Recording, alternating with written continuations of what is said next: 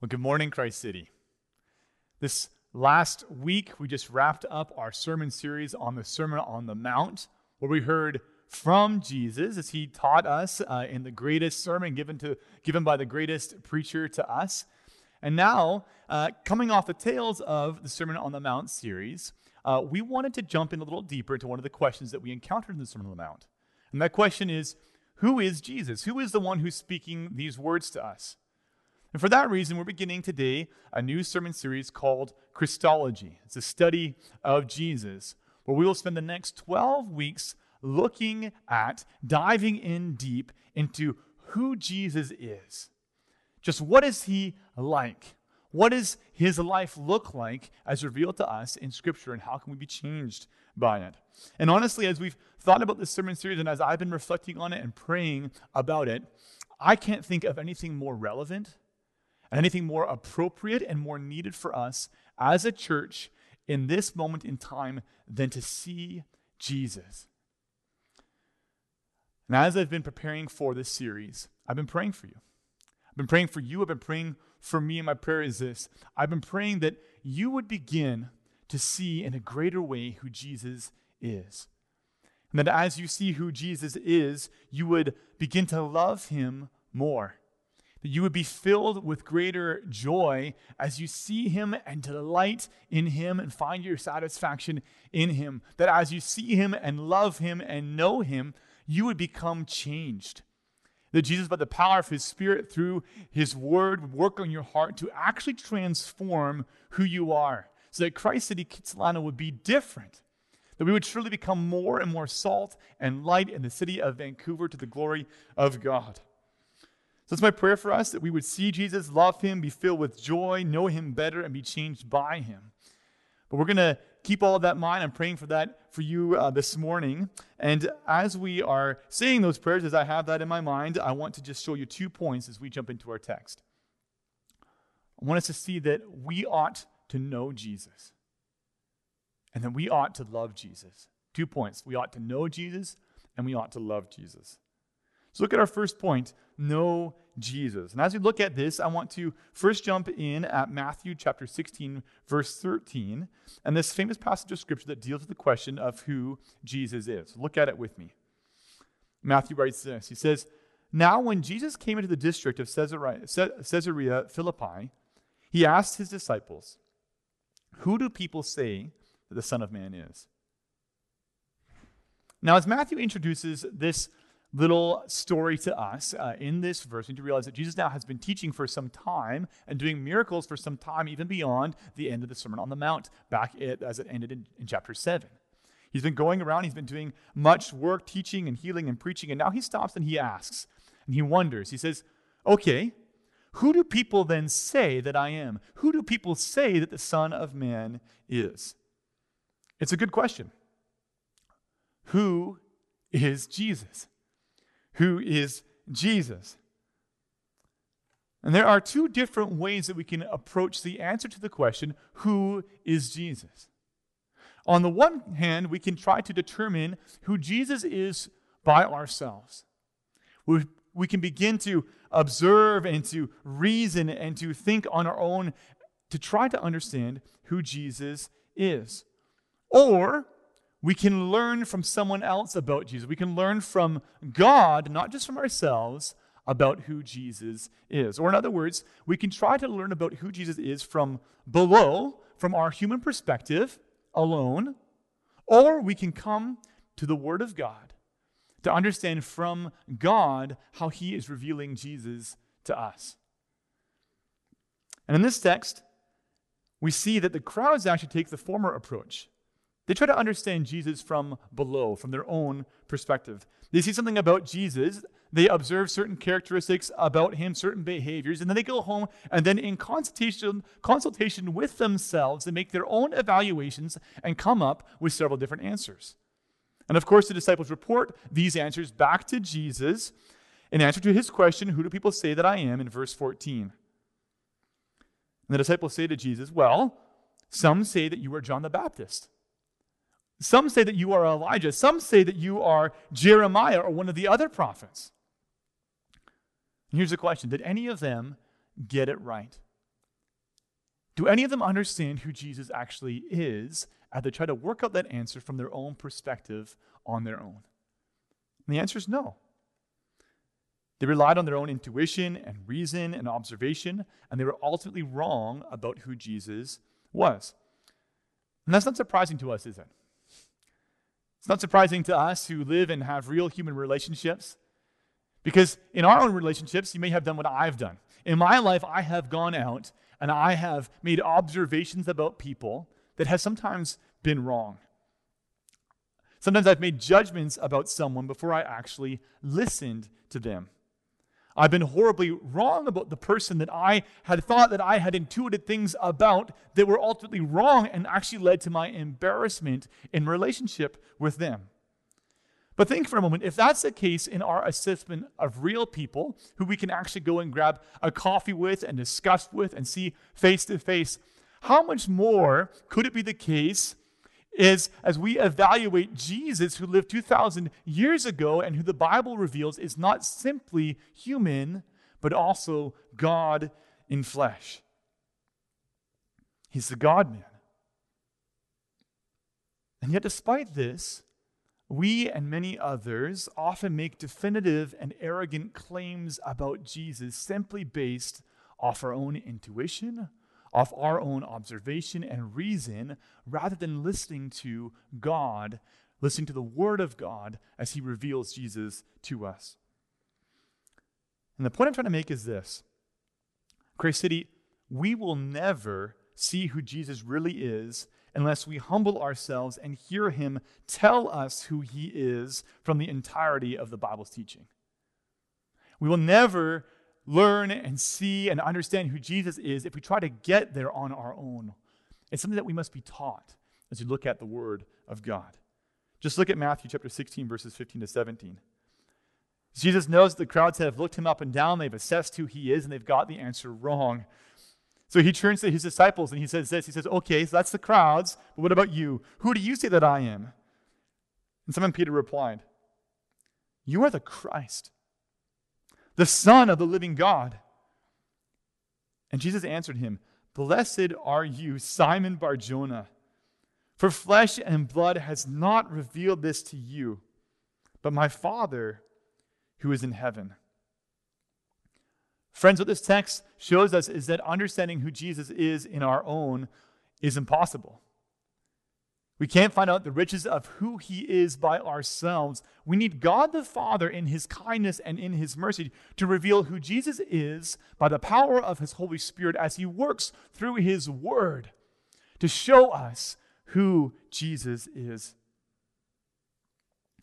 So, one of the reasons we need to let Scripture tell us who Jesus is is that Jesus is so unique. He's so exalted. He's so incredible that he defies our intuition and our imagination and our reason. He's above those things. See, the riches and the glory and the depths of who Jesus is are so vast that we can't simply discover them through critical thinking. We need to learn about Jesus through God revealing him to us in his word. For example, the Bible teaches that Jesus is completely human. He's fully and completely human. He's just as human, just as enfleshed and embodied as you are. And yet, the Bible also teaches that he is completely God. Moreover, the Bible teaches that it's not like Jesus is switching from one to the other all the time. Hey, I'm God over here, and look, now I'm Jesus over here. I'm, I'm human over here. He's not becoming one or the other in turn, he's both.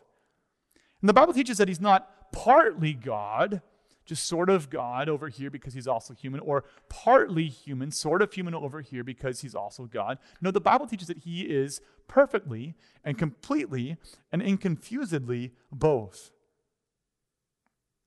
But here's the question Is Jesus' full humanity and full divinity something that we could intuit about him? Is it something that you could you could do if you were especially spiritual? If you could just go out to say Spanish Banks and look out over the ocean in the evening and admire the sunset and start thinking spiritual thoughts and come to realize, oh, Jesus is fully God and fully human. Could you intuit about him? No, of course not. Of course not. And we see this actually in the early church because in the first 450 years of the church, It's a story of men and women who are wrestling with what the Bible teaches to be true about Jesus that he is both God and man. And as they wrestled and tried to uphold both of those truths at the same time, neither denying his divinity on the one hand or denying his humanity on the other, but holding them both in tension and in truth.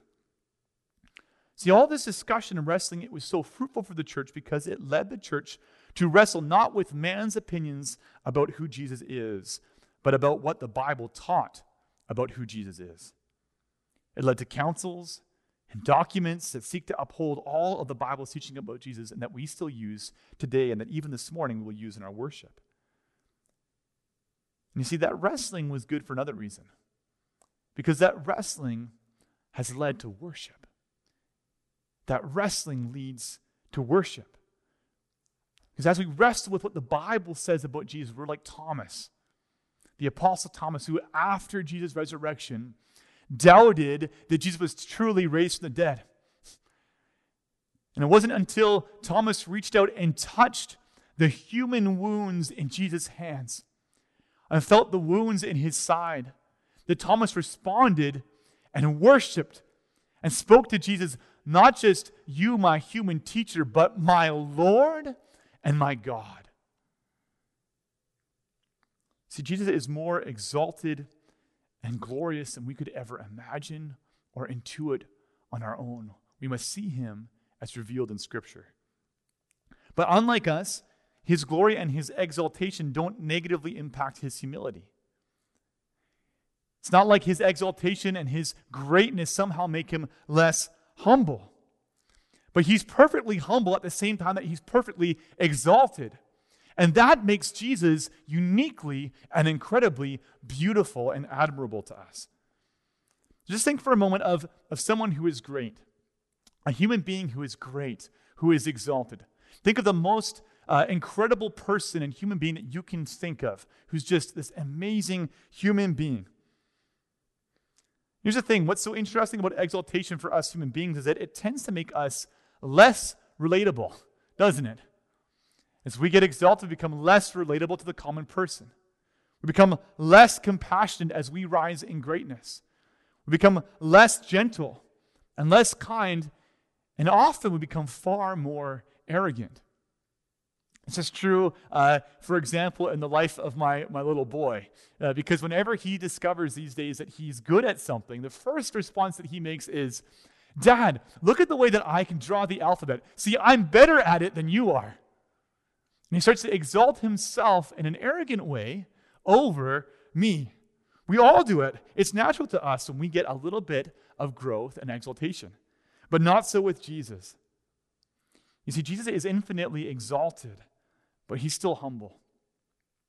Ephesians chapter 1, verse 21 says this Jesus is exalted far above all rule and authority and power and dominion. He's above every name that is named, not only in this age, but also in the one to come. From now and for eternity future, from eternity past to eternity future, Jesus is far more exalted than anyone or anything that has ever lived, and his power is greater than anyone or anything that has ever been. Revelation chapter 1 can call him the Alpha and the Omega the definitive beginning and the definitive end, the ruler of the kings on earth. He's the King of kings, He's the God of gods, and the Lord of lords. And yet, Jesus isn't arrogant. Jesus loves the orphan, the widow. Jesus loves the oppressed and the hurting and the suffering. He loves the depressed. He loves those who are struggling to get out of bed in the morning. Jesus is meek. He's compassionate to us in our sickness, in our sin, in our pain. He's close to those who mourn. When we feel a loss, Jesus feels it with us. And he embraces us as we weep. And in Matthew chapter 11, verse 29, Jesus says, he says about his own heart. He says about who he is deep within. He says, I am gentle and I am lowly in heart. But there's more because Jesus, even though he's so exalted, he's willing to give up his glory and his exaltation and his power in order to serve broken and hurting sinners like you and I. Philippians chapter 2 shows us that though Jesus was exalted higher than we can comprehend, he was willing to be humiliated lower than we can imagine. See, the King of all was made flesh to become a servant. He dwelt among us, he suffered with us, he was tortured by us, he was crushed for us, and then he died in our place. Why? He did it so that he could rescue us into his own life, into his own eternity and joy. There is no one, Christ City, like Jesus. There's no love deeper, there's no exaltation higher, and there's no humility greater. We need to see him as he is in Scripture. There's a question here I think we could ask well, so what? What does it matter if I see Jesus this way or I don't? Why do I need to know Jesus for who he is? Well, here's the reason as we look at our second point that we ought to love Jesus. The reason is this if we don't see Jesus for who he is, our hearts and our minds and our wills won't be captured by Jesus. We won't love him. We won't be changed by him to be like him. We'll actually love something else and we'll be changed by that thing to become like it instead. And that's a problem. Because as human beings, we're constantly being molded and shaped and formed as human beings into the thing that we love. Christ City, hear this you are and you are becoming what you love. So, for example, if what you really love is money, that love, that desire for earthly riches, it will determine your life. It's going to determine for you the choice of your university. It will determine for you the, the choice of the courses that you take at university. It will determine for you where you live, the friends you hang out with, and the way you spend your time, and the decisions that you make in your life. You see, in our lives, the thing or the person that our hearts beat for, that we love, the thing that captivates us, that fills our minds as we fall asleep at night, and that's the first thing that we think about when we wake in the morning, that thing, those things determine for us our trajectory in life.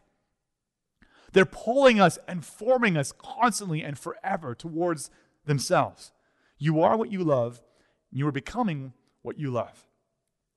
And loving the wrong thing will make you the wrong sort of person who will face judgment and not eternal life. But, Christ City, if you love Jesus, if you see Him, if you see the fullness of the beauty of God Most High revealed to you in the person of Jesus, you'll be changed to become like Him. You'll be transformed to become who you were created to be. You won't go from being less human to lesser human. You'll become more human as you are changed by Jesus as you love him. Just look at 2 Corinthians chapter 3 verses 17 to 18. Paul writes this. He writes about the way that we see and know and love Jesus. He says, "We all with unveiled face beholding the glory of the Lord beholding Jesus. We're being transformed by that, being transformed into the same image, into Jesus himself, from one degree of glory to another. For this comes from the Lord who is the Spirit. As we know and see and love and are captivated by Jesus, God works by his Spirit to cause us to become like Jesus. Praise look around you. I want to stop for a moment and think. Look around you. Look at the news. This world is falling apart. This world is full of hatred and envy. It's full of bitterness. It's full of conflict. It's full of selfishness. It's broken. It's broken. But, Christ City, God has done something incredible through Jesus. Because through Jesus, he has begun creating life. It's into this world of death, God has poured out through Jesus the fragrance of life. Jesus in this world is the smell of fresh grass and flowering trees in a world of rot and decay. You see, God's done this. He's begun this work of life by showing us Himself in Jesus. Because it is in Jesus alone that we see who God truly is. God has done this by beginning a transformational work in his life in the church so that we are transformed from one degree of glory to another as we behold the face of God himself in the person and the work of Jesus Christ. Christ City, this is life. This is joy eternal, just gazing on the face of Jesus and seeing God, being made to be like Jesus as we behold him. You see, Christ City, what this world needs is more Jesus. What this world needs is more people who see Jesus and who love him. That's it. That's it. To see Jesus and to love him. And I hear you, maybe you're going to protest to me and say, but Brant, that's just so abstract. How can that be the case? Give me something right now to do. Give me something more concrete than that. Well, there's nothing more concrete than loving and seeing Jesus. You see, Jesus said in John 14, verse 15, If you love me, you will obey my commands. If you love me, you will keep my commandments. You see, Christ City, it is only those who love Jesus who certainly and faithfully will keep Jesus' commandments. It starts with loving him. If we love him, our lives will look and be different. If we love him, we will transform to be like Jesus, to do what Jesus does in this world, to continue the work of life of God as we're made to be like Jesus. And it doesn't work the other way around. Because you can't love something else other than Jesus and hope to live powerfully and differently in your life as one of your followers. I mean, sure, you can fake it for a while if you don't love Jesus. Or you can try to just white knuckle your way through being a better person to imitate Jesus even though you don't love him. And it will work for a little while, but not for forever. You'll give up and you'll fail. And at the end of time, Jesus will look at your heart as you come before him and he will say, Depart from me. I never knew you. See, Christ City, if you were to boil down your job description as Christians to a single point, it's just this love Jesus. That's it. Love Jesus.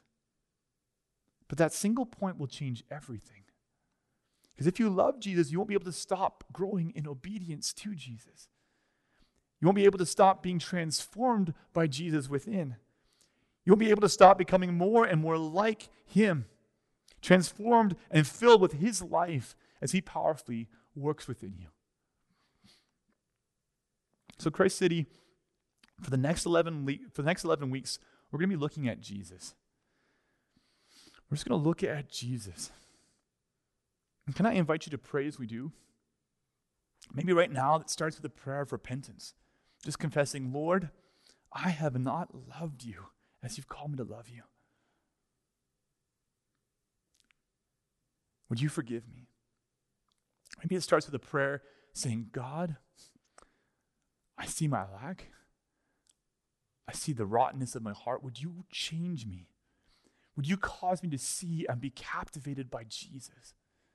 Would you work something within me to make me a different sort of person? See, Christ City, Jesus is God.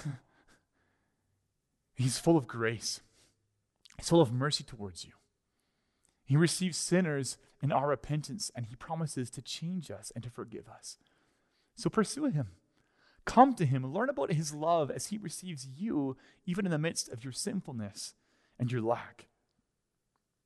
Christ City, do you want to change this world? Do you want to be part of something permanent and lasting that would change Christ City and Kitsilano and Vancouver forever? If you do, you need to pursue Jesus. You need to start with pursuing him, to know him, and to love him. Christ City, let me invite you to join in praying that God will powerfully use this series to cause us to know and to love Him more so we will become like Jesus and be the fragrance of life in a world that is full of death.